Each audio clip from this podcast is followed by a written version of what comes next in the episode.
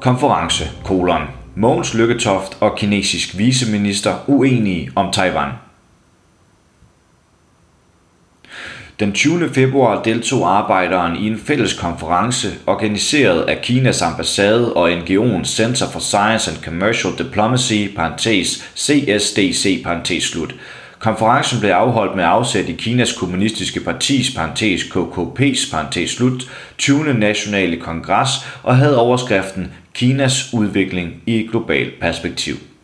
På konferencen var der gensidig forståelse for Kinas vigtige rolle for verdenssamfundet og den globale udvikling. Guai Zizou, viceminister for KKP's afdeling for internationale forbindelser, forsikrede, at Kina ikke vil forsøge at blive verdens hegemon, men i stedet ønsker at opbygge fællesskab mellem verdens lande, imens Kina etablerer sig som en moderne socialistisk stat.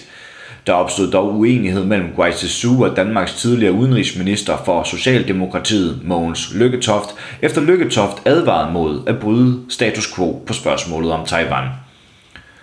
Den 20. februar i det tidligere banklokale ved navn Akselborg-salen i Indre København, hvor ansatte i jakkesæt og tivoli-hatte byder gæster velkommen, hænger en stor moderne projekter på de gamle værtshusbrune vægge. Ved siden af talerstolen på den brede scene står både et dansk og et kinesisk flag, og ved rækker af runde borde sidder omkring 100 gæster. Shahamak Resai, direktør for CSDC, er den første på scenen til at byde venner og kollegaer velkommen. Han takker Feng Ti, Kinas ambassadør i Danmark, for samarbejdet om konferencen og afslutter velkomsten med det danske ordsprog, vejen til en vens hus er aldrig lang. Fang Ti indtager selv scenen og siger, at konferencen til at afsætte i KKP's 20. nationale kongres, der fandt sted i oktober sidste år, fordi kongressen er vigtig for at kunne forstå Kina i dag. Herefter byder han den kinesiske viceminister med over 30 års erfaring fra arbejdet i Kinas kommunistiske parti, Guai Zizou, velkommen. Med et buk til salen træder Guai Zizou ind på scenen og fortæller, at det er første gang i tre år, at han er i Europa. Her vil han rejse rundt til en række lande og udvikle det kinesiske kommunistpartis internationale forbindelser. Kinas kommunistiske partis 20. nationale kongres er den gyldne nøgle til at forstå, hvad Kina har opnået indtil nu, og hvad Kina ønsker at opnå i fremtiden, siger Guai Zizou. Socialisme med kinesiske karakteristika er blevet etableret som Kinas vejledende princip, og ved år 2049 vil Kina være fuldt etableret som en moderne, velstående socialistisk stat, fortsætter viceministeren. Ifølge Verdensbanken har Kina gennem de seneste 40 år løftet omkring 800 millioner mennesker ud af fattigdom. Ud af alle mennesker i verden, der i perioden er blevet løftet ud af ekstrem fattigdom, er 3 ud af 4 indbyggere i Kina. Som forklaring på Kinas succes peger viceminister Guai Zhu på Kinas planøkonomi. Den kinesiske regering har siden 1953 udarbejdet femårsplaner for, hvordan samfundet og økonomien skal udvikle sig. Ifølge Guai Zhu er det kommunistpartiets evne til at efterleve sine planer, der gør, at Kina når i mål med sine politiske ambitioner.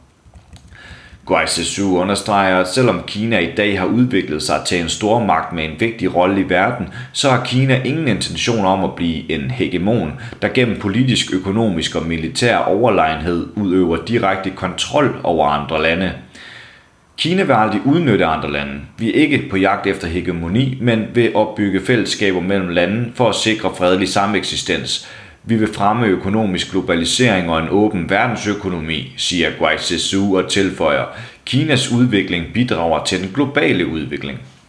Ifølge KKP's digitale dagblad People's Daily Online har 151 lande indtil videre tilsluttet sig Kinas nye Silkevejsprojekt, der vil forbinde Kina med størstedelen af verden i historiens største handelsnetværk. De fleste af de tilsluttede lande ligger i Asien, Afrika og Latinamerika, mens også 18 lande i Europa, inklusiv Italien, Portugal og Ukraine, har tilsluttet sig handelsprojektet. Som en del af den nye Silkevej blev der i 2021 åbnet en jernbane for fragt, semihøjhastigheds- og intercity-tog mellem Kina og dets naboland Laos. Jernbaneforbindelsen har forbedret handelen mellem Laos og Kina, som gjort det nemmere for turister at rejse mellem landene. Kina tror på at skabe partnerskaber og dialog frem for alliancer og konfrontation. Civilisationer bliver nødt til at tale med hinanden, fortæller Guai Zizou på konferencen i København. Viceministeren lægger dog ikke skjul på, at hvis øen Taiwan ikke kan blive genforenet med resten af Kina gennem fredelig diplomati med styret på Taiwan, så vil den kinesiske regering være forberedt på at sikre genforening via magt. Kina vil forsvare genforening af moderlandet, understreger Guai Sisu. Kina, FN og Danmark anerkender officielt et-Kina-politikken. Ifølge et-Kina-politikken findes der kun et Kina, og Taiwan er en del af Kina. Denne politik står i skarp kontrast til styret på Taiwan, hvis forfatningen ikke blot gør krav på Taiwan, men også resten af Kina. Da Guai Sisu har færdiggjort sin tale, lyder der bifald fra salen, før Danmarks tidligere udenrigsminister og tidligere formand for Folketinget Mogens Lykketoft indtager scenen. Jeg bliver ofte kaldt en gammel ven af Kina, fordi jeg altid har forsøgt at forstå Kina og argumenteret for gode forhold mellem Vesten og den kinesiske regering, siger Måns Lykketoft. Den tidligere udenrigsminister fortæller, at han siden 1970'erne har besøgt Kina omkring 18 gange. Han finder det dog vigtigt at sige, at han ikke forsvarer alt kinesisk politik. Jeg ser krænkelser af menneskerettigheder. 38 primært vestlige lande, inklusive Danmark, har kritiseret Kina for behandlingen af den etniske minoritet uigurerne, hvis menneskerettigheder ifølge Vesten bliver krænket i, hvad vestlige lande beskriver som interneringslejre i provinsen Xinjiang – Modsat har 43 ikke-vestlige lande forsvaret Kinas lejre, der officielt kaldes erhvervsuddannelses- og træningscentre, og ifølge Kina har til formål at uddanne mennesker, så de ikke tilslutter sig de aktive terrororganisationer i området. Ifølge Mogens Lykketoft spiller Kinas udvikling en vigtig rolle for verdenssamfundet, da han anser Kina og USA for at være verdens to supermagter i dag. Han hylder i den forbindelse Kina og USA's fælles erklæring om øget klimaindsats i 2020'erne, som de to lande indgik på FN's klimatopmøde i Skotland 2021. Den form for samarbejde vil den tidligere udenrigsminister gerne se mere af. USA og Kina har fælles interesser, og deres evne til at samarbejde er altafgørende for at sikre verdensfreden, vurderer Mogens Lykketoft. Han tager i den sammenhæng afstand fra handelskrigen mellem USA og Kina. Handelskrigen blev i 2018 startet af USA's daværende præsident Donald Trump, som indførte tolvsatser og andre handelsbarriere på varer produceret i Kina. Tolvsatserne er ikke blevet fjernet, selvom Joe Biden siden er blevet præsident. I lyset af krigen i Ukraine mener Mogens Lykketoft ikke, at USA og Kina bør bestride hinanden, men at de to store magter i stedet burde stå i spidsen for en global aftale vedrørende atomvåben. Han mener også, at Kina kan spille en vigtig rolle for at få stoppet Ukrainekrigen. Kinas præsident Xi Jinping er den bedste kandidat i verden til at overbevise Ruslands præsident Vladimir Putin om, at han skal stoppe krigen. Der er brug for fredsforhandlinger. Jeg håber, at Kina vil føre an, og at Vesten vil give Kina kredit, fastslår Mogens Lykketoft. Jeg vil gerne minde om, at næsten alle lande i verden anerkender et-Kina-politikken, siger den tidligere udenrigsminister fra scenen i Akselborg-salen. Ifølge den kinesiske tabloidavis Global Times har 181 lande i verden, inklusiv Danmark, etableret diplomatiske forbindelser med Kina på grundlag af anerkendelse af et-Kina-politikken. Blot 13 ud af FN's 193 medlemslande har diplomatiske forbindelser med Taiwan. Alligevel giver Mogens Lykketoft udtryk for, at hvis Kina mislykkes med at genforene Taiwan gennem diplomatiske forhandlinger med det taiwanske styre, så bør Kina lade forholdene være, som de er, uden at gøre brug af militæret for at sikre genforeningen. Mange lande støtter status quo. Hvis Kina bryder status quo med magt, så vil det føre til alvorlige økonomiske konsekvenser, advarer Mogens Lykketoft, før han takker af og forlader scenen. Som en del af konferencen er der planlagt en paneldebat mellem viceminister Guaise Su og ambassadør Feng Ti. Moderator Fris Arne Petersen, Danmarks tidligere ambassadør i USA, Kina og Tyskland, stiller spørgsmål og inddrager publikum. Under debatten vælger Guai at svare Mogens Lykketoft tilbage på hans udtalelse om, at Kina bør undlade at bryde status quo på spørgsmålet om Taiwan, hvis en eventuel genforening ville kræve militær magt. Mogens Lykketoft sagde, at det var nødvendigt at bevare status quo, men hvordan kan vi definere status quo? Der findes kun et Kina. Det er status quo, fastslår Guai Sisu.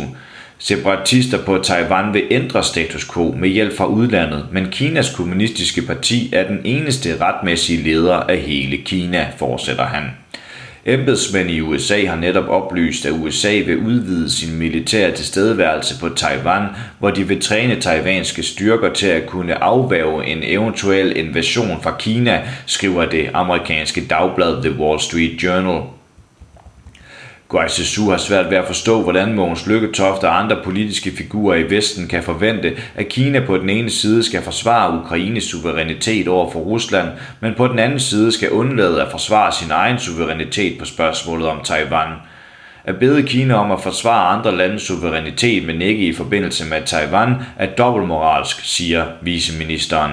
Ambassadør Feng Chi melder sig på banen i paneldebatten og minder publikum om, at vi ønsker en fredelig genforening med Taiwan. De ikke-fredelige metoder vil være den sidste udvej. Nogle eksterne kræfter og separatisterne på Taiwan forsøger at få Kina til at gøre noget, som Kina ikke ønsker at gøre, forklarer Feng Ti. Som en del af konferencen fortæller Kjeld Erik Brødskov, professor i Kina-studier ved Copenhagen Business School, om den nyvalgte kinesiske regerings mandater og partiets opbygning. Han oplyser blandt andet, at fem ud af de 24 mandater i regeringens nye politbyrå har fået ledelsesuddannelse i Danmark, hvilket kan få vigtig betydning på forholdet til Kina. Dernæst fortæller Bertel Hauerlin, professor emeritus fra Københavns Universitet, at Ukrainekrigen påvirker Kina negativt, da et verdenssamfund præget af krig ikke stemmer overens med Kina, der altid har prioriteret social udvikling frem for militær udvikling. Krig er altid negativt for Kina, men Kina kan blive tvunget til at kæmpe en borgerkrig for at genforene sig med Taiwan, siger Bertel Høverlin. Ifølge ham er USA's nye militære alliancer med asiatiske lande et udtryk for, at det er Asien og ikke Europa, der er blevet verdens centrum. USA er med i alliancen Quad, der inkluderer Indien, Japan og Australien, og har indgået aftaler med Filippinerne, Sydkorea og Japan, der ligesom styret på Taiwan tillader amerikanske tropper på deres jord. Med den igangværende krig i Ukraine, som USA er den ultimative våbenleverandør til, bliver spørgsmålet vedrørende Taiwan, om USA vil være i stand til at kæmpe på to fronter, lyder det fra Bertel Hyverlin. Du har lyttet til en artikel fra Arbejderen. Abonner på vores podcast på iTunes, eller hvor du ellers hører din podcast. Du kan også klikke ind på arbejderen.dk for meget mere journalistisk indhold. Du er også velkommen til at følge Arbejderen på YouTube, Facebook, Instagram eller Twitter, samt tilmelde dig Arbejderens daglige opdatering på Messenger. Vil du i kontakt med redaktionen, kan det ske ved at sende en mail til redaktion Tak fordi du lyttede med.